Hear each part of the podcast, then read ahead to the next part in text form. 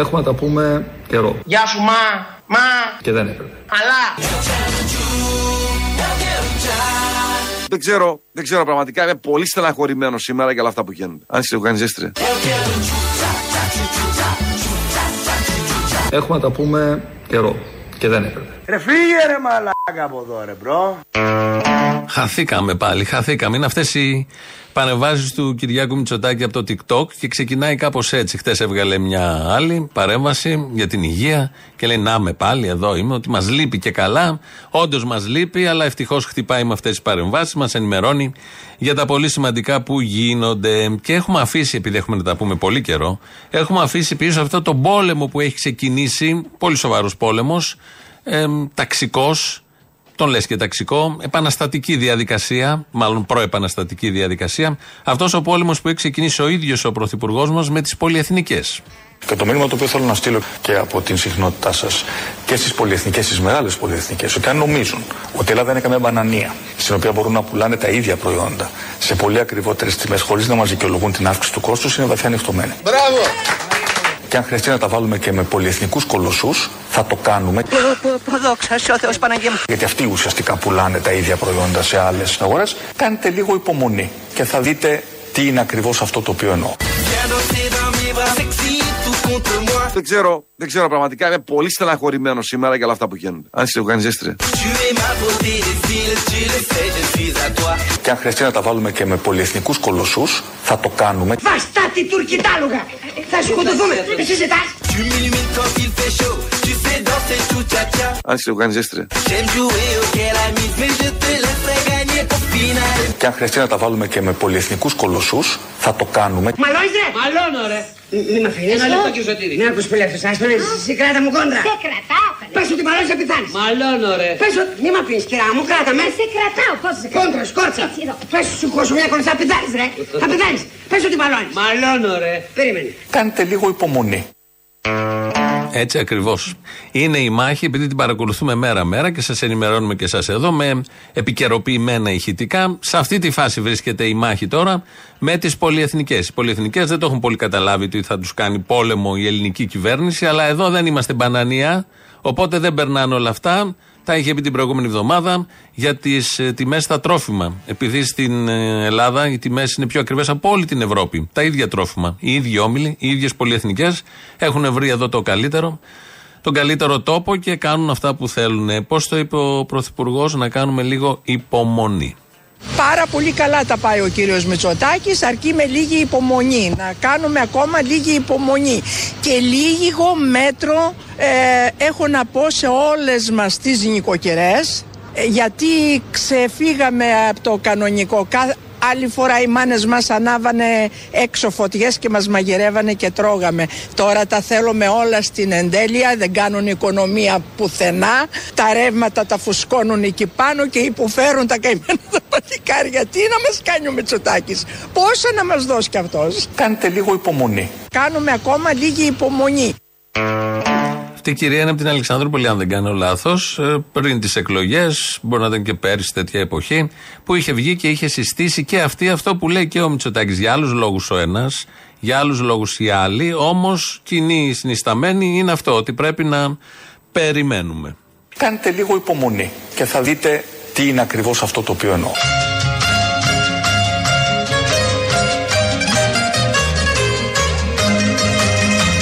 Δεν ξέρω, δεν ξέρω πραγματικά. Είμαι πολύ στεναχωρημένος σήμερα για όλα αυτά που γίνονται. Αν είσαι οργανιζέστρια.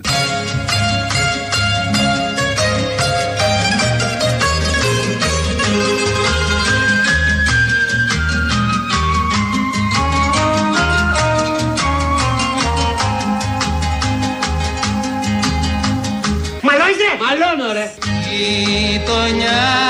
Στο Μοσχάτο, δίπλα στο ποτάμι. Ο δρόμος σου στενός Παγωνιά και γκρίζος ουρανός. Μαύρη ζωή. Ε και, απαντώ εγώ. Βράδυ πρωί. Everyday μαλακία. Για συντροφιά μια συννεφιά Υπομονή. Υπομονή, Υπομονή. Υπομονή, Υπομονή Κάντι λίγη υπομονή. Το ουρανό θα είναι πιο γαλανός Λίγη υπομονή. Μια λεμονιά ανθίζει στη γειτονιά Ακούω και από φίλους που πάνε Γερμανία, από εδώ από εκεί. Είναι πολύ πιο φθηνά εκεί. Τα απορριπαντικά έχουν ανέβει διπλάσια τιμή. Διπλάσια τιμή. Προσπαθώ να βρω ένα συν ένα δώρο και πάλι το ένα συν ένα δώρο. Είναι, δι- είναι πολύ μεγάλη η τιμή. Είμαστε η πιο ακριβή χώρα σε όλο τον κόσμο. Ναι, αλλά κάντε υπομονή για να τελειώσει όλη αυτή η διαδικασία που ξεκίνησε η Επανάσταση δηλαδή. Ο πόλεμος κατά των πολυεθνικών. Τον κήρυξε ο Κυριάκος Μητσοτάκης. Παρακολουθούμε την εξέλιξή του με σφιγμένα τα δόντια, με αγωνία. Ε, εδώ είναι διάφοροι, ή μάλλον τρεις ε, πολίτες αυτού του τόπου από τηλεοπτικά κανάλια, δελτία ειδήσεων και τι δηλώνουν όταν η κάμερα πάει έξω από το σούπερ μάρκετ και τους λέει πώς είδατε τις τιμές. Ένας από αυτούς, ο πιο αχάριστος από όλους, χωρίς να γνωρίζει ότι γίνεται πόλεμος και σε λίγο οι πολυεθνικές θα ρίξουν τις τιμές εδώ στην Ελλάδα γιατί μας ζήτησε να κάνουμε υπομονή. Ο Κυριάκος Μητσοτάκης, χωρίς να το γνωρίζει όλο αυτό, συμπεριφέρεται με την γνωστή ελληνική αχαριστία. Είμαστε η πιο ακριβή χώρα σε όλο τον κόσμο. Υπομονή. Υπομονή. Υπομονή. Λίγη υπομονή. Ο ουρανός θα γίνει πιο γαλανός Αγκούρια.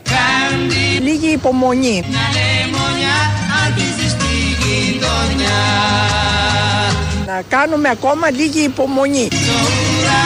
Θα είναι πιο γαλανός Υπομονή. Μια λεμονιά ανθίζει στη γειτονιά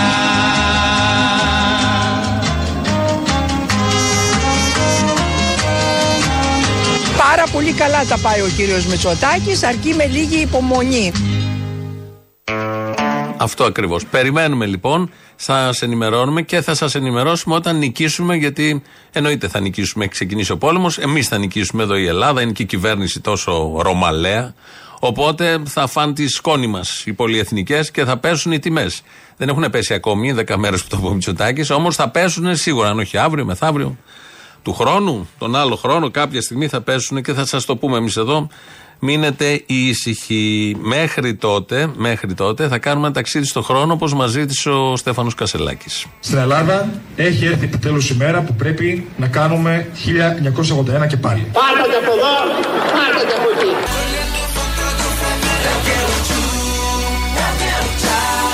Πρέπει να κάνουμε 1981 και πάλι.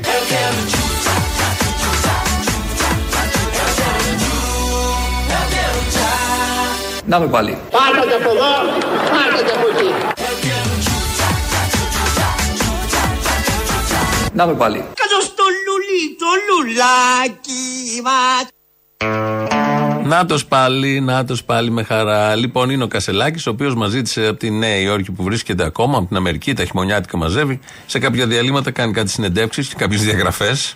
Προτάσεις για διαγραφές, γιατί δεν γίνονται έτσι αυτά στο ΣΥΡΙΖΑ. Είναι κόμμα με αρχές. Και εδώ μη δεν είναι κανένα τσίρκο μεντράνο που είπε η αυλωνή του, η βουλευτήνα μέχρι πρόσφατα. Έτσι το χαρακτήρισε με tweet που έκανε. Τα όσα γίνονται σήμερα στο ΣΥΡΙΖΑ ως τσίρκο μεντράνο. Και βγήκαν και τις απαντούσαν εκεί διάφοροι ότι δεν είμαστε τσίρκο. Πολύ ωραίο όλο αυτό. Ε, ο Κασελάκης λοιπόν μας ζήτησε να κάνουμε. 1000, έτσι το είπε. Να κάνουμε 1981. Οπότε θυμηθήκαμε και τον Βαγγέλη Γιανόπουλο που έλεγε Πάρτα και από εκεί, πάρτα και από εδώ. Έρχεται και μούτζε σε μια προεκλογική του συγκέντρωση. Όταν λέει Πάρτα από εδώ, πάρτα από εκεί, γυρίζει όλο το σώμα, σηκώνει τα χέρια και μουτζώνει. Και από εκεί και από εδώ. Βγαίνει λοιπόν και ο Φίλης, επειδή ο Κασελάκης είναι στην Αμερική για τα χειμωνιάτικα, και κάνει παραλληλισμούς. Ποιος λέει ότι δεν αμφισβητείς κάποιον που δεν ψηφίζεις; Εξελέγει και είναι πρόεδρος. Τελεία. Μάλιστα. Δεν πάω να έχω την πολιτική μου άποψη. Εξηγώ το θέμα της μεταδημοκρατίας. Αυτό είναι η μεταπολεμική, η μεταπολιτική, η μεταδημοκρατία. Και επειδή το λέτε, τρία στοιχεία χαρακτήριζαν, χαρακτήριζαν το ύφος του Τραμπ. Το πρώτο είναι ότι έλεγε Είμαι καλός επιχειρηματίας και μπορεί να γίνω ο καλύτερος συνεπώς πρόεδρος της Αμερικής. Το δεύτερο, το σκοτεινό διαδίκτυο που τον υποστήριξε. Και το τρίτο, ε, έχει να κάνει με την κατάληψη του κόμματος των Ρεπουμπλικάνων. Με δικές του απόψεις κατέλαβε το κόμμα, δεν, δεν έφτιαξε άλλο κόμμα. Και στα τρία κάτι θυμίζει.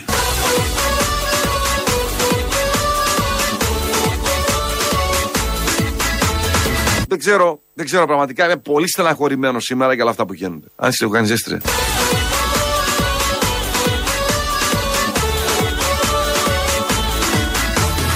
Καταρχάς, ε, ε, είμαι ο Στέφανος της Ελλάδας. Πάρτε και από εδώ, πάρτε και από εκεί. Έπρεπε να πέσουν και εδώ μούτζε. Πέσαν στον προηγούμενο να πέσουν και σε αυτόν. Γενικώς μούτζε είναι. Πρέπει να φεύγουν και από εδώ και από εκεί. Όπως έχουμε καταλάβει. Αυτά λέει λοιπόν ο Νίκος Φίλης, ο οποίος τα είπε αυτά χτες βράδυ. Έχει βγει σε κάνα δύο εκπομπές από το πρωί. Ό,τι ώρα κάνει ζάπινγκ κανείς, βλέπει το φίλι. Ο Σκουρλέτης έχει να βγει μια μέρα, δεν ξέρω τι έχει συμβεί. Ε, ε, και ο Βίτσας πάλι χτες βγήκε δύο-τρεις φορές. Ε, προβολή του θέματος, ενημέρωση του ελληνικού λαού, γιατί πρέπει να είναι ενημερωμένος, το καταλαβαίνει ο καθένας. Βγαίνει λοιπόν η κάμερα, εντοπίζει έναν πολίτη κάτω στην καλαμάδα και μιλάει για τον Κασελάκη. Εσείς τι προβλέπετε ότι θα γίνει έτσι όπως πάνε τα πράγματα; Εγώ νο- νομίζω πάνε για διάσπαση. Για Δεν- διάλυση, ναι, ε; για διάλυση. Και σήμερα το πρωί άκουσα το φίλι, δεν, δεν κολώνει. Το ψηφίσαν τον ανθρωπάκο αυτό 150.000 μέλη. Τι ζητάνε τώρα οι άλλοι; Δηλαδή αυτοί οι διχόνια πάνε να διαλύσουν. Και βλέπω ότι η πιο μεγάλη σε ηλικία είναι αυτή. Ε, καλό θα είναι αυτή να κάτσουν στην άκρη και να αφήσουν τον ανθρωπάκο να κάνει δουλειά του, να πάει μπροστά το κόμμα, να, να υπάρχει μια αντιπολίτευση σωστή. Γιατί τώρα δεν υπάρχει. Μόνο εκεί το πάλι κουκού έτραβε το κακόμοιρο, αλλά μόνο τι να κάνει εκείνο, αγώνες κάνει. Tu as trop la classe, ton style ne me laisse pas insensible. Comment résister à ton charme bien dansé? Δεν ξέρω, δεν ξέρω πραγματικά. Είμαι πολύ στεναχωρημένο σήμερα για όλα αυτά που γίνονται. Αν είσαι οργανιζέστρια. Tu m'élimines, j'ai pas de mots. Tu sais chanter tout cha-cha. Désolé, ok, la miss, mais là j'avoue, tu as gagné ce soir. Καλό θα είναι αυτή να κάτσουν στην άκρη και να αφήσουν τον ανθρωπάκο να κάνει δουλειά του. Νομίζω ότι είμαι πολύ ευκατάστατος. Τόλμησε να πει αυτός ο φίλος μας εκεί από την Καλαμάτα, τον ευκατάστατο, αυτόν που δούλευε στην Goldman Sachs, τον εφοπλιστή ή πρώην εφοπλιστή, είναι λίγο σκοτεινό όλο αυτό, να τον πει ανθρωπάκο, να αφήσουν τον ανθρωπάκο να κάνει τη δουλειά του. Γι' αυτό βάλαμε εδώ τον Κασελάκη να λέει Είμαι ο Στέφανος της Ελλάδας. Είμαι ευκατάστατος. Έχει πει δεν χρειάζεται να δουλέψει ποτέ. Δεν το λες και ανθρωπάκο. Έναν τέτοιον τύπο και μάλιστα αριστερό που έχει έρθει με όραμα να είναι ο Αντικυριάκος.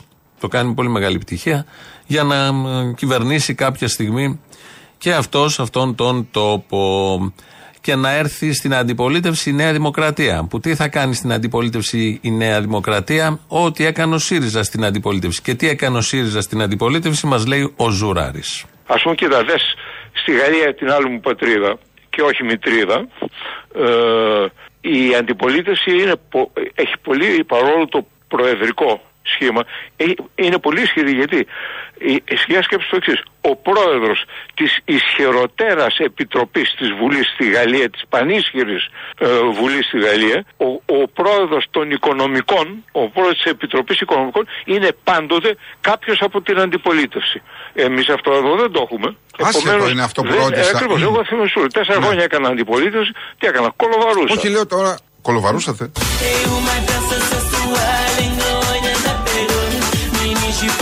Et Κολοβαρούσατε. Où la danse ne suit mes pas et ferme les yeux, on y va. Une papa joue cha-cha, Brésil entero va a cantar. Κολοβαρούσατε. Ε, ναι, παιδί μου, βέβαια. Φυσικά. Α, άκου να σου, πω. να σου πω, το να καταστρώνεις ένα, μια τροποποίηση για ένα σχέδιο μο- νόμου και να ξέρεις ότι η υπουλοψία ε, θ- θα γελάσει ευγενικά ή, ή αγενός και δεν θα το λάβει πόσο, είναι κολοβάρεμα. Ναι. Το κάνεις γιατί είναι η ψυχή της μάνας σου. Δημοκρατία λέγεται όλο αυτό. Στο ναό της Δημοκρατίας μέσα λέει κολοβαρούσα, λέει ο Ζουράρης. Κολοβαρούσατε, λέει ο δημοσιογράφος έκπληκτος. Ναι, παιδί μου, απαντάει. Ο Ζουράρης κολοβαρούσαμε. Τι να κάνουμε, αφού έτσι λειτουργεί εδώ το σύστημα. Δεν είμαστε στην Γαλλία, όπου έχουν άλλους θεσμούς. Εδώ η αντιπολίτευση κάθεται, περιμένει.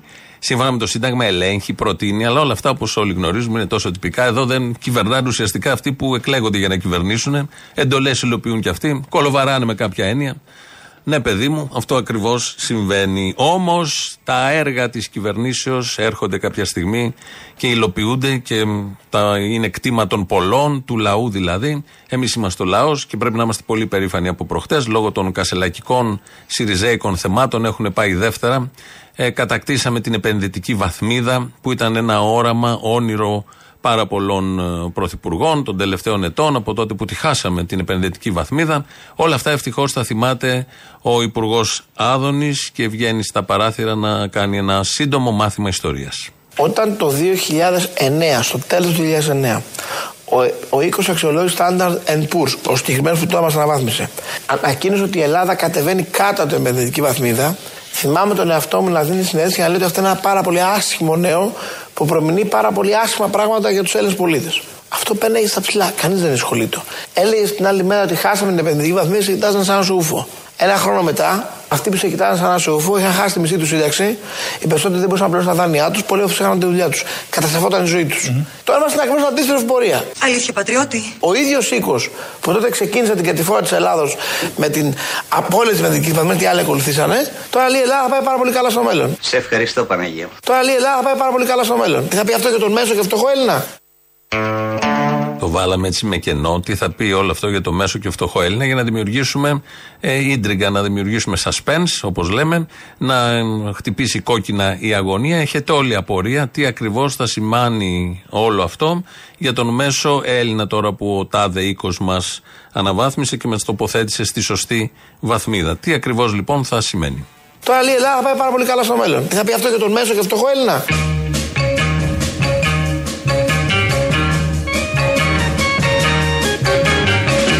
Θα πει αυτό για τον μέσο και φτωχό Έλληνα.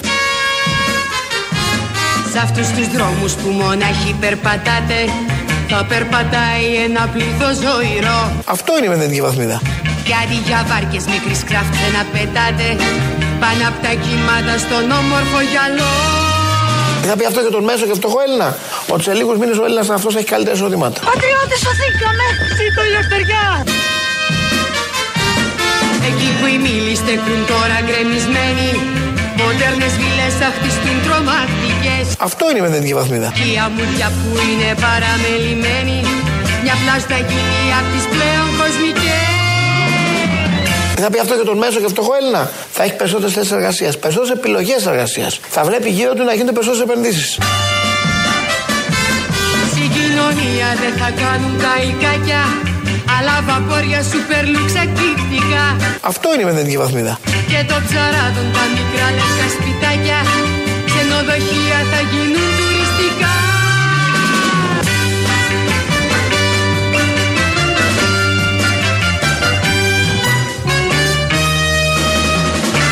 Δεν ξέρω, δεν ξέρω πραγματικά. Είμαι πολύ στεναχωρημένος σήμερα για όλα αυτά που γίνονται. Αν είσαι οργανιζέστρια. Ο Βελόπουλος είναι αυτός, ο οποίος είναι και στεναχωρημένο και ζεσταίνεται. Και ήθελε ένα από τα δύο να το διορθώσει και έλεγε εκεί στο διπλανό να ανοίξει το air condition. Λοιπόν, αυτά θα γίνουν στην επενδυ- επενδυτική βαθμίδα. Το τραγούδι εδώ με τη Μέρη Χρονοπούλου είναι από το Γοργόνες και Μάγκες. Εκεί που στο νησί, το έχουμε δει όλοι, την έχουμε δει όλη αυτή την ταινία, περιμένουν να έρθουν οι επενδυτές που θα κάνουν επενδύσεις, κάτι Ελβετοί νομίζω. Θα κάνανε ξενοδοχεία και ετοιμαζόντουσαν όλοι και τηγανίζαν και κεφτέδε εν το τηγανίο. Και η Καραγιάννη θέλει να βρει τον άντρα που θα παντρευτεί. Και κάποια στιγμή η Χρονοπούλου για να περιγράψει εκεί στου χαχόλου τους ηθαγενεί, τους νησιώτες, τι ακριβώς θα συμβεί. Λέει αυτό το τραγούδι και πέφτανε κάτι πλάνα με super plus, με πολυκατοικίες, ότι το νησί ήταν βέβαια η ανάπτυξη της δεκαετίας του 50 και του 60 στην Ελλάδα. Άναρχη και μ, κο- ψεύτικοι. Κοπιάρανε αναπτύξεις άλλων τόπων και τις φέρνανε εδώ στα νησιά. Καταστράφηκαν πάρα πολλοί τόποι. Ευτυχώς στη μεγάλη πλειοψηφία τα νησιά, οι τόποι μείνανε κανονικοί εδώ σε εμάς. Παρ' όλα αυτά έτσι το παρουσίαζε. Και όπως ξέρετε στην ταινία μετά δεν ήρθαν οι μεγάλοι επενδυτές. Ήταν κάτι με ένα καίκι τους έφεραν εκεί, κάτι κλέφτες, κάτι πιναλέοι τουρίστες που μπήκαν και παίρναν στα χωράφια κάτι κότες, κάτι αυγά. Αυτό ακριβώς λοιπόν θα γίνει και με την επενδυτική βαθμίδα με όλες τις αναλογίες. Γιατί όταν ακούτε ανάπτυξη που θα έρθει για τους πολλούς, ξέρουμε όλοι ότι θα είναι μόνο για τους λίγους, όπως πάντα είναι για τους λίγους. Είτε φτωχαίνει η χώρα, είτε μπαίνει στα μνημόνια, είτε αναπτύσσεται η χώρα. Πάντα οι λίγοι κερδίζουν και οι πολλοί πάντα πληρώνουν. Είναι κάτι βέβαια που το ανέχονται οι πολλοί. Ένα πολύ ωραίο θέμα προβληματισμού, ερώτησης, ίσως και απαντήσεων που να υπάρχουν. Οπότε πάμε να ακούσουμε πραγματικά τι θα έχει η επενδυτική βαθμίδα. Εμείς δεν θα διστάσουμε να υπηρετήσουμε τους λίγους. Αυτό είναι η επενδυτική βαθμίδα.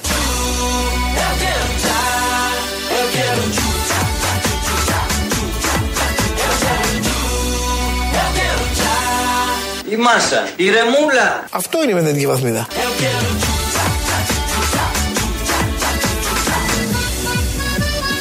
Αέρας κοπανιστός και πράσινα άλογα. Αυτό είναι η επενδυτική βαθμίδα.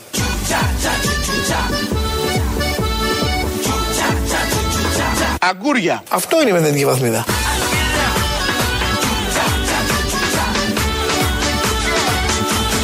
δεν θα μείνει κανένας όρθιος, θα πεθάνουμε όλοι. Αυτό είναι η μεδεντική βαθμίδα.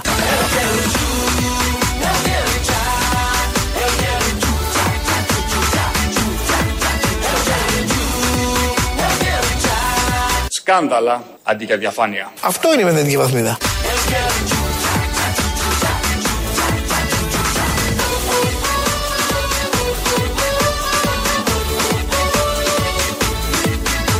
Ρουσφέτια αντί για αξιοκρατία. Αυτό είναι η μεδεντική βαθμίδα.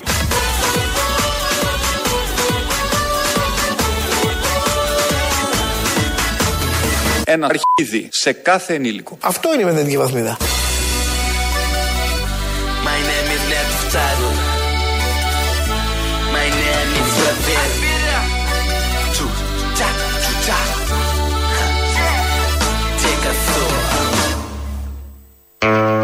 Αυτό το τελευταίο είναι η επενδυτική βαθμίδα. Και όλα τα προηγούμενα, αλλά αυτό σίγουρα θα έρθει σε κάθε ενήλικο. Όχι, τα ανήλικα δεν είναι ακόμα. Σε κάθε ενήλικο όμως, ακούσαμε από το στόμα του Πρωθυπουργού μας, αυτό ακριβώς θα έρθει και είναι η επενδυτική βαθμίδα. Λόγος δηλαδή για τον οποίο πρέπει να πανηγυρίζουμε, όπως καταλαβαίνετε. 2.11.10.80.880, μόνο όσοι πανηγυρίζουν για την επενδυτική βαθμίδα, έτσι ακριβώς όπως τα περιγράψαμε, που θα γίνουν τα πράγματα. Εμείς, Χρονοπούλου, ο Άδωνης Γεωργιάδης και οι οι υπόλοιποι μηνύματα στέλνετε, αν θέλετε εδώ να τα δω εγώ, στην ηλεκτρονική διεύθυνση που είναι radio.papakiparapolitica.gr.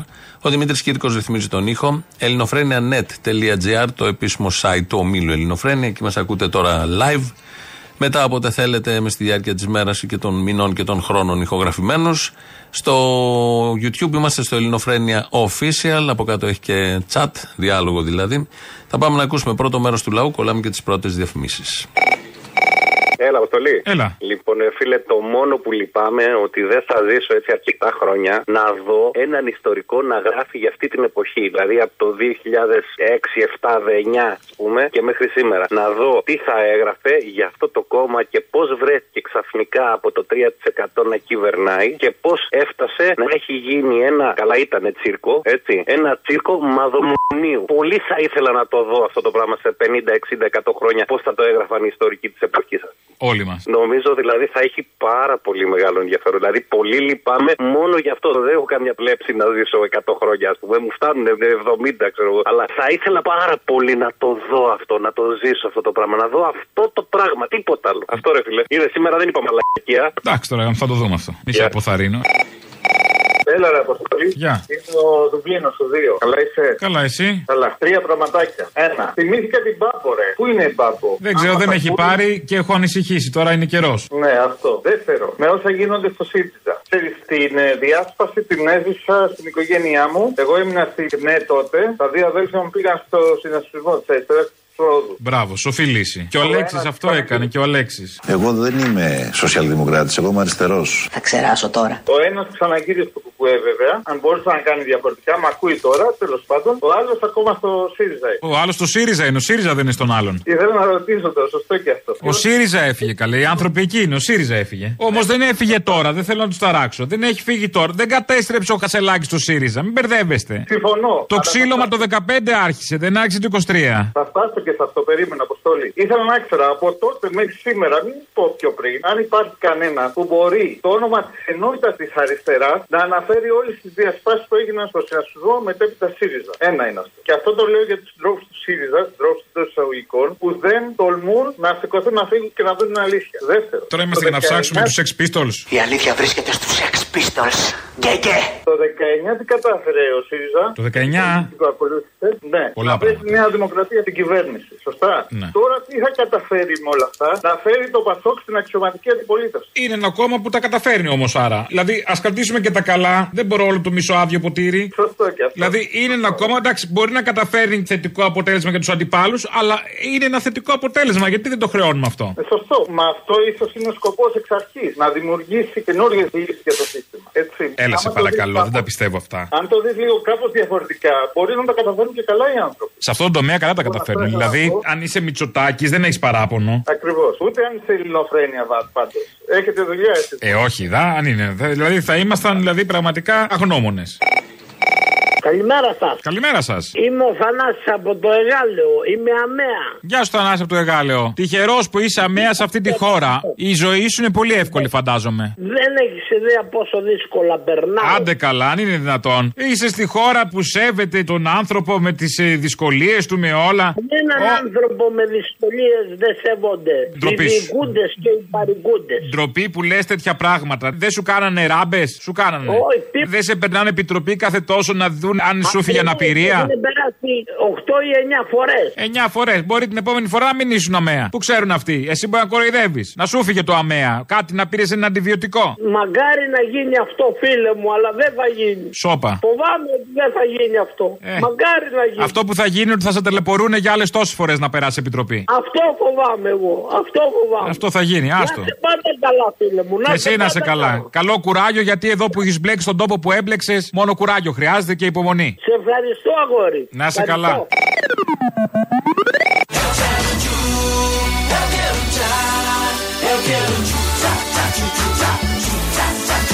Τώρα λέει η Ελλάδα θα πάει πάρα πολύ καλά στο μέλλον. Τι θα πει αυτό για τον μέσο και φτωχό Έλληνα. Ότι σε λίγους μήνες ο Έλληνας αυτός έχει καλύτερα εισοδήματα. Ρένα μου, σωθήκαμε! Σωθήκαμε, Ρένα! Θα έχει περισσότερες θέσεις εργασίας, περισσότερες επιλογές εργασίας.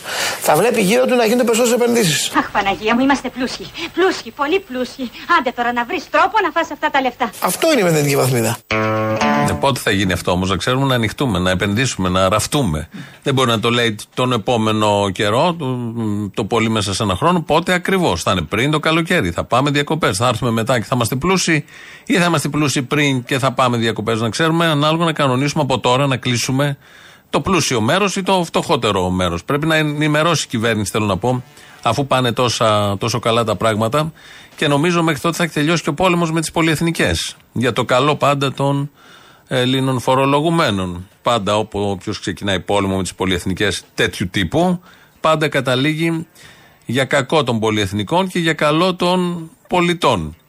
Χτες στο Συμβούλιο Ασφαλείας του ΟΗΕ, για να πάμε λίγο στο Παλαιστινιακό, τα εγκλήματα που γίνονται εκεί, ε, μίλησε με έναν τρόπο που ήταν παράξενος, πρωτότυπος. Οι διπλωμάτες δεν μας έχουν συνηθίσει να μιλάνε έτσι και πόσο μάλλον ο Γενικός Γραμματέας του ΟΗΕ, ο Αντώνιο Γκουτιέρες, ε, είπε, θα σας διαβάζω το απόσπασμα που έχει προκαλέσει και εντυπώσεις. Είναι σημαντικό, εξοχότατη έτσι τους αποκαλεί, εξοχότατη. Είναι σημαντικό να αναγνωρίσουμε επίσης ότι οι επιθέσεις της Χαμάς δεν έγιναν στο κενό. Ο Παλαιστινιακός λαός έχει υποστεί 56 χρόνια ασφικτική κατοχής. Είδε τη γη του να καταβροχθίζεται σταθερά από επικισμούς και να μαστίζεται από τη βία, την οικονομία του να καταπνίγεται, τους ανθρώπους του να εκτοπίζονται και τα σπίτια τους να κατα... κατεδαφίζονται. Οι ελπίδες του, του Παλαιστινιακού λαού για μια πολιτική λύση έχουν εξανεμιστεί. Αλλά η οργή του Παλαιστινιακού λαού δεν μπορεί να δικαιολογήσει τις φρικτές επιθέσεις της Χαμάς. Και αυτές οι φρικτές επιθέσεις δεν μπορούν να δικαιολογήσουν τη συλλογική τιμωρία του Παλαιστινιακού λαού. Αυτά τα λέει ένας διπλωμάτης που για να είναι σε αυτή τη θέση είναι άριστος ισορροπιστής. Τον έχουν αποδεχθεί οι πέντε μεγάλοι που είναι στο Συμβούλιο Ασφαλείας του ΟΗΕ προφανώς. Παρόλα αυτά, βγαίνει και λέει για πρώτη φορά αυτό που λέει ε, το μεγαλύτερο μέρος νομίζω της ελληνικής κοινωνίας σίγουρα, αλλά και ευρωπαϊκών κοινωνιών, άμα κρίνουμε από τις διαδηλώσεις, από τον αντίκτυπο που έχει όλα αυτά που γίνονται, τα γεγονότα στην Μέση Ανατολή. Το λέμε εμείς, αλλά βγαίνει και το λέει ο νούμερο ένα διπλωμάτης στον πλανήτη, ο Γενικός Γραμματέας του ΟΗΕ. Και λέει αλήθεια βεβαίως, γιατί δεν μπορεί κανείς να δει όλα αυτά που γίνονται εκεί από το προπερασμένο Σάββατο. Δεν ξεκίνησαν τότε με την έφοδο της Χαμάς στους άμαχους ναι, του Ισραήλ, κατοίκους εκεί στα κυμπούτ. Όλο αυτό έχει ιστορία, έχει βάθος και όποιος θέλει να λέγεται σοβαρός βρίσκει και το βάθος, κάνει τους συνδυασμούς τους απαραίτητους. Αν θέλει να λύσει κάποιο θέμα, βρίσκει τις πραγματικές αιτίες, την ουσία της υπόθεσης. Αυτό λοιπόν έκανε εδώ. Ο διπλωμάτης, ο Γενικός Γραμματέας του ΟΗΕ, ολόκληρη την ομιλία, αν θέλετε να την δείτε, την έχουμε βάλει στο site ελληνοφρένια.net.gr στα ελληνικά. Να την διαβάσετε, αν θέλετε, όχι να την δείτε. Έχει ένα ενδιαφέρον και είναι πρώτη φορά που γίνεται τόσο επίσημα μια τέτοια παραδοχή όσων συμβαίνουν εκεί. Βεβαίως, όλο αυτό έχει δυσαρεστήσει στο Ισραήλ, αλλά αυτό είναι μια άλλη ιστορία. Τώρα θα γυρίσουμε σε αυτόν που ζεσταίνεται, αλλά είναι πολύ στεναχωρημένος με όλα αυτά που γίνονται. Το Βελόπουλο που τον ακούμε από την αρχή της εκπομπής. Θα μας μιλήσει για το Netflix. Θα μου πεις το σύριαλ σε πείραξε. Ε, δεν είναι μόνο το σύριαλ, ρε παιδιά. Θα δώσω ένα παράδειγμα. Στην ελληνική τηλεόραση, στην, στο Netflix, έχει ένα σύριαλ τουρκικό. Μέσα από ένα κοινωνικό θέμα μεταξύ δύο φίλων καλών, προσπαθεί ο Τούρκος σεναριογράφος να αμαυρώσει οτιδήποτε ελληνικό. Δηλαδή τον Έλληνα κάνει. Ο Έλληνας είναι πρωταγωνιστής στην ταινία αυτού, σύριαλ, στο Netflix. Μου το είπαν χθες και κάτσα να δω κανένα δεκαλέπτο. Λέω τι γίνεται εδώ; Βλέπεις, ρε παιδί μου, ότι επιχειρούν με κάθε τρόπο τον Έλληνα να τον κάνουν κακό, τρισάθλιο, πώς το λένε, παιδί μου, φθονερό και ο καλός να είναι Τούρκος. Και αυτά τα βλέπουν παγκοσμίως πλέον, δεν τα λέμε μόνο στην Τουρκία. Τούρκικο δεν είναι το σύριαλ. Ναι, τι σημασία έχει αυτό; Δεν μας παρουσιάζουν ως καλούς οι Τούρκοι. Στα τουρκικά σύριαλ είμαστε οι κακοί εμείς. Ε, ε, τι κάνει η κυβέρνηση, τι κάνει το σύμπαν, ο Γενικός Γραμματέας του ΟΗΕ. Τι κάνει, γιατί να μας παρουσιάζουν στο Netflix ως κακούς εμάς τους Έλληνες, ενώ είμαστε καλοί, και όλα αυτά να τα υπογράφουν οι Τούρκοι. Έκαναν δηλαδή Τούρκοι συγγραφείς, σεναριογράφοι, σκηνοθέτες, παραγωγή, κανάλια, δεν ξέρω ποιος άλλος είναι εκεί, εταιρείες, και σκέφτηκαν να μας παρουσιάσουν εμάς ως κακούς και τους Τούρκους, οι Τούρκοι, ως καλούς. Που ακούστηκε όλα αυτά, πολύ σωστά κάνει και το καταγγέλει. Έφυγε όμως από το Netflix και ήρθε και στα ελληνικά κανάλια μετά. Είχα καταγγείλει πριν ένα μήνα στη Βουλή ότι το κανάλι του Μαρινάκη ετοιμάζει ένα σύριαλ το οποίο προάγει την εκπόρνευση. Όπως τα ακούτε. Την εκπόρνευση των ψυχών και των σωμάτων. Το Μέγκα. Το σύριαλ έχει ένα τρέιλερ στο οποίο ένας κατ' επιλογή είναι το παιδί, δικαίωμά του είναι, ομοφιλόφιλος, θα εκπορνεύεται διαδικτυακά για να βγάζει πενινταρικάκια. Δηλαδή, εντάξει, χάνει η μάνα το παιδί και το παιδί τη μάνα, παιδιά. Δεν ξέρω γιατί γίνονται όλα αυτά και δεν ξέρω γιατί αυτό το δηλητήριο του μυθριδατισμού, του τέλματος εθνικής χριστιανικής περηφάνειας των Ελλήνων μας έχει οδηγήσει εδώ. Και εδώ είναι ακριβώς η απουσία, όχι ηγετών. Όχι, όχι. Ιεραρχών και μητροπολιτών, οι οποίοι απουσιάζουν. Δεν υπάρχουν ποιμένες να οδηγήσουν το πίμνιο. Το κοπάδι οδηγείται στα χαμένα. Κανείς δεν καταλαβαίνει τι γίνεται γύρω του. Κανείς δεν θέλει να καταλάβει το μέγα λάθος που κάνουμε. Πού είναι οι παπάδες, πού είναι οι μητροπολίτες. Πού είναι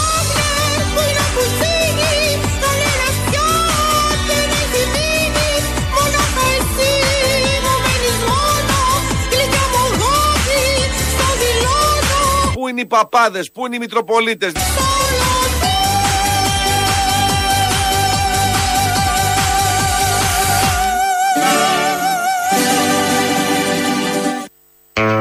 Ποιότητα. Λοιπόν, βρήκαμε την ευκαιρία να βάλουμε και αυτό. Εδώ μιλάει για το σύριαλ, δεν έχει ξεκινήσει νομίζω ακόμα στο Μέγκα, το Milky Way. Θα προβάλλεται μετά τα.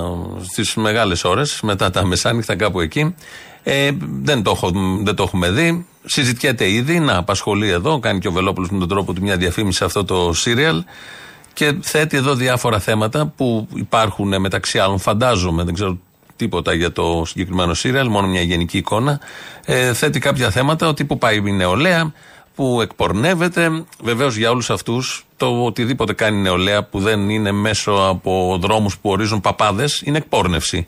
Όπως γνωρίζουμε και μπορούμε να καταλάβουμε και ζητάει εδώ για να συνετιστεί η νεολαία, μάλλον και αυτοί που φτιάχνουν τα σύριαλ και τα κανάλια, ε, οι συντελεστές μάλλον στα κανάλια, πρέπει να έρθουν οι παπάδες, οι μητροπολίτες να τους συντονίσουν όλους αυτούς.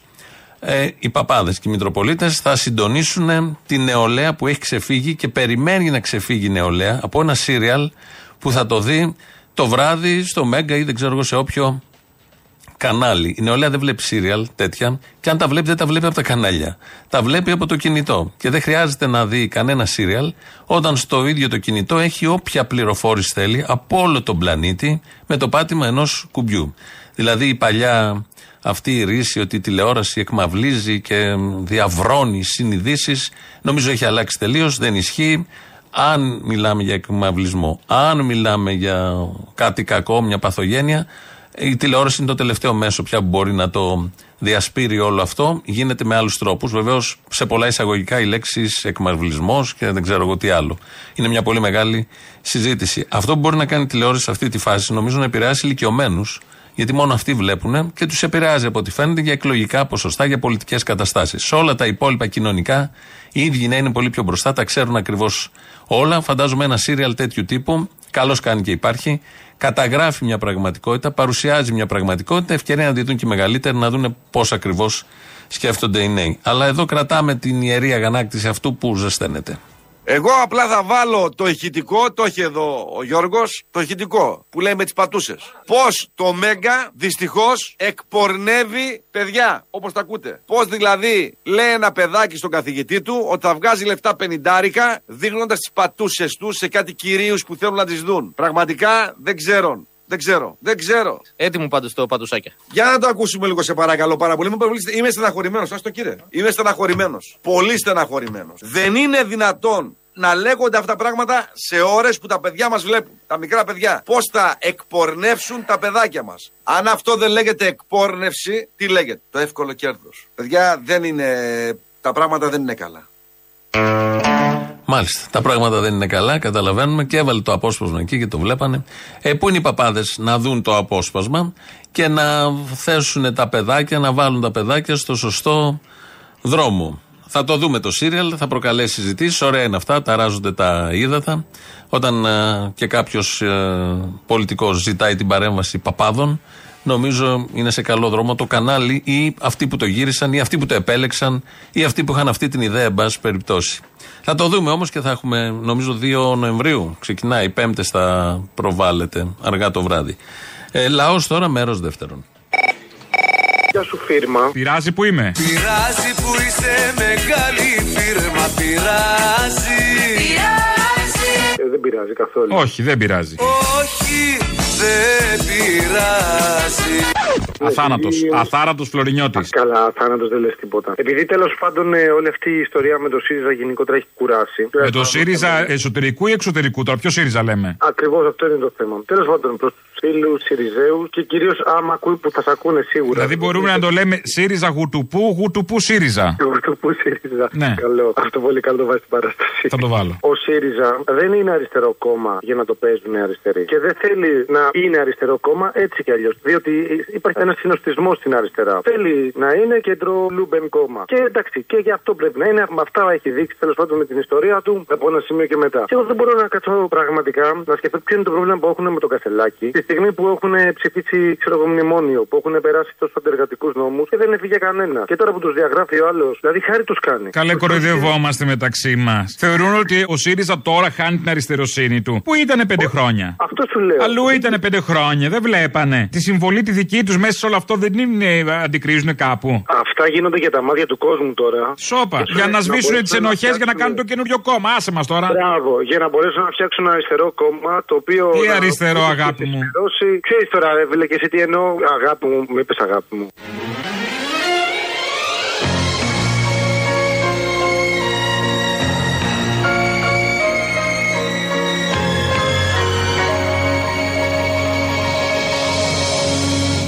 Αγάπη μου, μου είπες αγάπη μου. Where do I begin to tell the story of how great a love can be? Ε, μου βγήκε έτσι, συγγνώμη τώρα, εντάξει. Πω, πω, πω, όχι καλά έκανες τώρα, να σου πω την αλήθεια. Με έφτιαξες. Πάνω που πήγαινα τώρα να κράξω το ΣΥΡΙΖΑ, είδες τώρα, γίνεσαι ρωτήλο και. Μαλάκωσες. Και, και κατευθείαν περνάει το μυαλό μου στον παπά Πλεύρη και στην καινούργια του γκόμενα. Πώς κάνει έρωτα με ένα ψυγείο; Δηλαδή πέρασε εκεί πέρα, ας πούμε. Δηλαδή μην περάσει ένα μεσημέρι, ησυχό να μας έρθει ανακούλα, μάλιστα. Και τρώνε οι άνθρωποι, ισχύει. Τώρα να σου πω κάτι. Ο τύπος αυτός, εγώ είμαι σίγουρος ότι πήγε και έκανε αυτή τη φάση και καλά είναι το εσωτερικό ακροδεξιό αστείο για το hype τώρα του Κασελάκη με τους γάμους των ομοφυλόφιλων κτλ. Πήγε και ο τύπος να το παίξει, ας πούμε, ξέρεις, μέχρι να πεθάνει άντρας και να δείξει και αυτό το παράδειγμα, ας πούμε, της. Τι να κάνουν, έχουν και αυτά τα φασιστοειδή της ανάγκης τους, καταλαβαίνεις. Ναι, αλλά δεν τους σηκώνονται με τόσα αναβολικά αυτοί οι ακροδεξιοί. Δεν, δεν του σηκώνονται βαριέσαι. πλέον, καταλάβει. Δεν τους νοιάζει, τους νοιάζει να σηκώνεται το χέρι. Αυτό το χέρια μπορεί καμιά φορά να χαιρετάνε έτσι, αλλά είναι καθαρά χέρια. Το, α, ναι, οκ. Και αυτό εντωμεταξύ που σηκώνεται το χέρι, πλέον ξέρεις το χέρι δεν σηκώνεται. Έχει πάει όλο στην ε, Νέα Δημοκρατία. Όλο αυτό το χεράκι εκεί πέρα μέσα. Και πάνε και τους ψηφίζουν. Τέλος πάντων πολλά πράγματα. Λοιπόν, ε, αυτό με το ΣΥΡΙΖΑ, οι ΣΥΡΙΖΑίοι να το καταλάβουν λίγο. Δεν είναι αριστερό κόμμα. Χαρήκατε που τα Ε. Ναι. Να σου πω κάτι, να θυμίσω κάτι στον κόσμο θέλω. Το 2014 στις δημοτικές εκλογές αναμετρώταν ο Μπέος, ο γνωστός για τις χρυσαυγήτικες απόψεις του Μπέος, και ένας Σιριζέος. Και θυμίζω το σύνθημα του ΚΚΕ, καλύτερα ο Μπέος παρά ο Σιριζέος. Θα θυμάσαι αυτά μόλι βρωμιάρα; Όχι. Δεν τα θυμάσαι, ναι, τα ξέχασες. Έχεις επιλεκτική μνήμη. Αυτές Του- τις μαλακίες που λες που τις βγάζεις μέσα από τον κόλο σου, να τις πεις πουθενά αλλού, όχι σε μένα, μαλακάκο. Εντάξει. Και τώρα θα το κλείσεις. Όχι, Νομίζω, όχι. γιατί μου- Ουδέποτε το κουκουέ στήριξε τον Μπέο. Τώρα, άμα ήταν κανένας ξέμπαρκος που τον βάφτιζε Σικνίτη, όπως ο Άδωνης λέει κομμουνιστές στο ΣΥΡΙΖΑ, τότε ναι, μπορεί. Μην περιμένετε, άμα δεν σας αρέσει ο ΣΥΡΙΖΑ να τον καταψηφίσετε και να φύγει. Δεν είναι δημοκράτες σαν και εμά. Κομμουνιστέ από τα γενοφάσκα του είναι. Εντάξει, μαλακάκο που πήρε Δεν και θα με πω και ύφο. το όνομά του. Παπάρα, στήριξε κανένα δήμαρχο τώρα μαζί με τη Νέα Δημοκρατία και το Πασόκ και άσε τα υπόλοιπα. Νούμερο. Ναι, ναι. Λοιπόν, άκου να σου πω. Ο λόγο που θα έχουμε εσαί το Μητσοτάκι είσαστε εσεί. Α, ναι, ναι, ναι. Όχι τα κασελάκια και τα τσιπράκια που ανεβάζουν τα ποσοστά του Μητσοτάκη. Μάλιστα, πάντα κάποιο άλλο έφταιγε. Ο Τσίπρα η ιστορία θα γράψει ότι ήταν μια φωτεινή δέσμη. Ένα φω στην Α, ιστορία. αυτή τη φωτεινή ήταν. τη μούτζα που έρχεται από τον ουρανό, τη βλέπει τώρα που έρχεται Κάπα, μία. Κάπα, κάπα. Εσύ θα έχεις το 5%. Βλέπεις τη φωτεινή Και τη το μούτζα που άλλο- έρχεται. Νάτι. και το- Ανοίγουν τα Εσύ τη σύννεφα.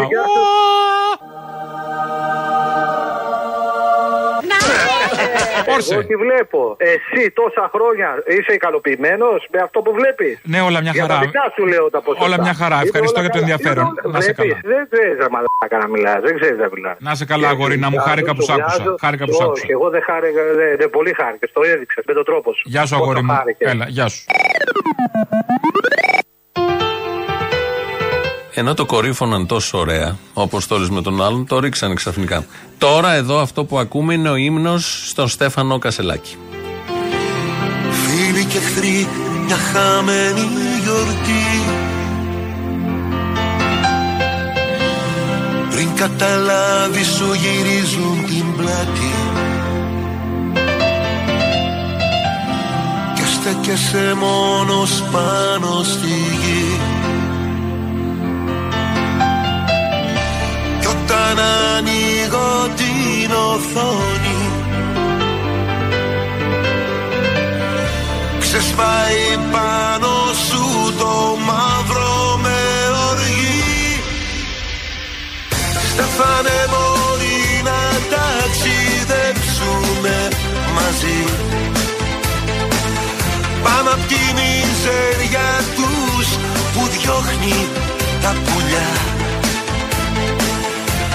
από καμένη γη και βάλτους στη ψυχή.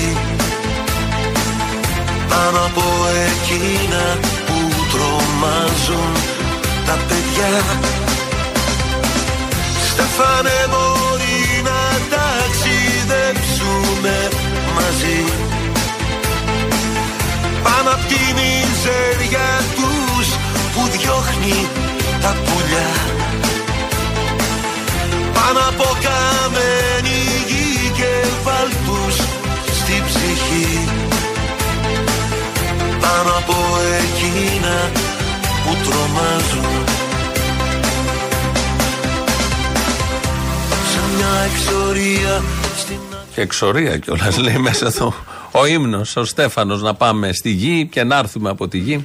Αυτά τα πολύ ωραία σε πρώτη ε, παγκόσμια μετάδοση, όχι πρώτη, κυκλοφορεί στο διαδίκτυο. Το τσιμπήσαμε κι εμείς, σας το μεταδώσαμε εδώ τον ύμνο. Κάποια στιγμή μπορούμε να το ακούσουμε ολόκληρο. Ε, φτάσαμε στο τέλος, μας πιέζει ο χρόνος δηλαδή. Τρίτο μέρος του λαού, διαφημίσεις αμέσως μετά Γιώργος Πιέρος στο μαγκαζίνο. Εμείς τα υπόλοιπα θα τα πούμε αύριο. Γεια σας. Έλα, Αποστολή. Έλα. Τι κάνει. Καλά. Είσαι καλά, ε. Μπράβο. Εγώ δεν, Αποστολή, δεν είμαι καθόλου καλά. Γιατί; Ρε στη Αποστολή, πήγε ο Μητσοτάκης εχθές στον Νετανιάχου, πήγε επισκέφτηκε ένα κράτος κατακτητή, ένα κράτος δολοφόνο. Απίστευτο. Για να το υποστηρίξει σε βάρος των δολοφονημένων. Και μάλιστα δήλωσε, δηλαδή τι πιο τραγικό, να γίνει ό,τι γίνει, λέει, χωρίς μεγάλη ανθρωπιστική, λέει, καταστροφή. Εντάξει, Χωρίς εννοεί ρε μεγάλη- παιδί μου 5.000 νεκρούς, ας πούμε, 2.000 παιδάκια και 1.000 γυναίκες. Τέλος πάντων είναι οκ. Είναι εντάξει μέχρι εκεί, αλλά όχι παραπάνω, παιδιά. Δεν δίναμε. Στα πόσα ρε μουνόπανα είναι μεγάλη ανθρωπιστική, στα πόσα παιδάκια πάνω από τα 2055 είναι μεγάλη ανθρωπιστική καταστροφή. Ναι. Λέγεται. Ναι, γεια σας, Αποστολή. Ναι. Α, ωραία. Λοιπόν, εγώ ήθελα να πω με αφορμή, άκουσα τα λέμε φανατική ακροάτρια, την Παρασκευή που κάνατε ένα αφιέρωμα στα χάλια των νοσοκομείων. Στη χώρα δεν υπάρχουν ράτσα. Το σκηνικό. Τα έχουμε λύσει αυτά τα ζητήματα. Ήθελα να πω την προσωπική μου εμπειρία, αν θέλετε. Πείτε τη. Λοιπόν, εγώ χειρουργήθηκα στο ΚΑΤ πριν ε, δύο εβδομάδες, την πρώτη χειρουργική. Ήταν τόσο χάλια η κατάσταση, δηλαδή εκεί έπρεπε να πάει ο Χρυσοχοίδης και το επιτελείο του να δούνε πώς είναι και αν θα μπορούσε να μείνει μία μέρα. Το σκηνικό να έρχεται κανείς στο νοσοκομείο κουβαλώντας τις πετσέτες του, τις κουβέρτες του κτλ. Υπάρχει ακόμα ή Όχι; Δεν συμφωνώ με αυτά. όλα. Δεν υπάρχουν αυτά. Πρώτον, δεν είχα πανωσέντονο. Μου φέρανε την άλλη μέρα. Δεύτερον, ενώ ήμουνα κατάκητη, δεν λειτουργούσε το κουμπάκι που φωνάζει την ασυλεύτρια, όπου δεν μπορούσα να πάω τουαλέτα και για να μου φέρουν την πάπια, εντάξει, έπαιρνα από τη διπλανή το κουμπάκι. Η τύχη όλοι ήταν μαυρισμένοι από την υγρασία ξεφτισμένη. Η δε τουαλέτα να πάει αυτός. Να έχει αυτή την τουαλέτα στο σπίτι του, αν μπορούσε. Απλά λέω αυτή την εμπειρία ήθελα πάρα πολύ. Να είσαι καλά. Μεταφέρω. Και να πάνε αυτοί να δούνε τα χάλια, αν μπορούν να μείνουν, που τα βρίσκουν όλα καλά.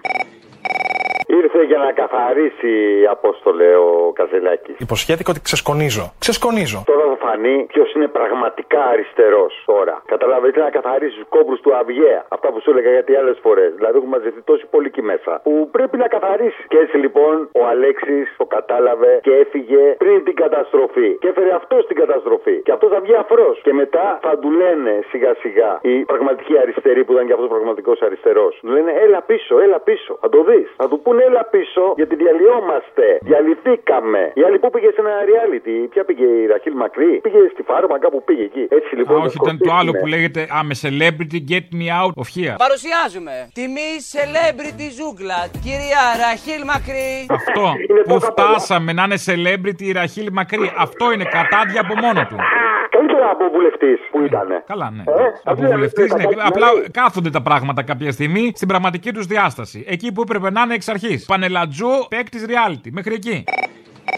Έλα, ρε Αποστολή. Έλα. Να πω περαστικά στο Δημήτρη το Κουτσούμπα. Τι κάνεις; Καλά, εσύ. Εγώ νιώθω να γεννώ μέσα μου, δε φίλε, με όλα αυτά που γίνονται στην Παλαιστίνη γάμο του. Ε, τώρα ποια Παλαιστίνη, ασχολιόμαστε με το ΣΥΡΙΖΑ τώρα. Αυτή δεν είναι αυτά τα σημαντικά, έλα. Τι να πω, ρε φίλε, τι να πω. Και με όλους αυτούς έχω νιώθω αηδία με τους δημοσιογράφους, όλους αυτούς τους πολιτικούς, όλους. Μεγάλη αηδία. Έλα, Μωρή, κάβλα, ο γυμναστηριακός είμαι. Πώς σε πέτυχα κατευθείαν; Όπα. Τι έγινε, μωρό μου; Καλά, εσύ τι έγινε τώρα, αρχίσαμε το μωρό μου και αυτά. Άκουσες που είμαι εντάξει και ωραίος τύπος; Πάντα σε έλεγα μωρό μου, ρε κάβλα. Α. Άντε, γαμίσου. Θα σου πω, ρε μαλάκα. Έλα. Τι γίνεται, ρε μαλάκα, ο φίλο ο κακομίρι. Ούτε ελπίδα, μαλάκα, τίποτα. Βλέπεις το καστελάκι από τη μία φιτ κομμάτια, ωραίο τυπάκο, έτσι εμφανισιακό. Τι να κλάσει ο φίλο, μαλάκα, πες του. Επαναλαμβάνω, εδώ υπάρχει αποστολή πιστεύω. Αποστολή διάλυσης Αποστολή διάλυσης του ΣΥΡΙΖΑ. Βεβαίως. Δεν είχες καμία ελπίδα, ρε βλάκα. Δεν είχες τίποτα, καμία ελπίδα. Τώρα θα δεις το ΣΥΡΙΖΑ αύριο μαλάκα. Θα αρχίσουν να τρέχουν όλοι στα γυμναστήρια, να γίνουν κομματιάστοι. Τους κρατήσει ο καθένα. Αυτό με τσατίζει εμένα που θα φέρεις στη μόδα τα γυμναστήρια ο Κασελάκη. Αυτό με τσατίζει.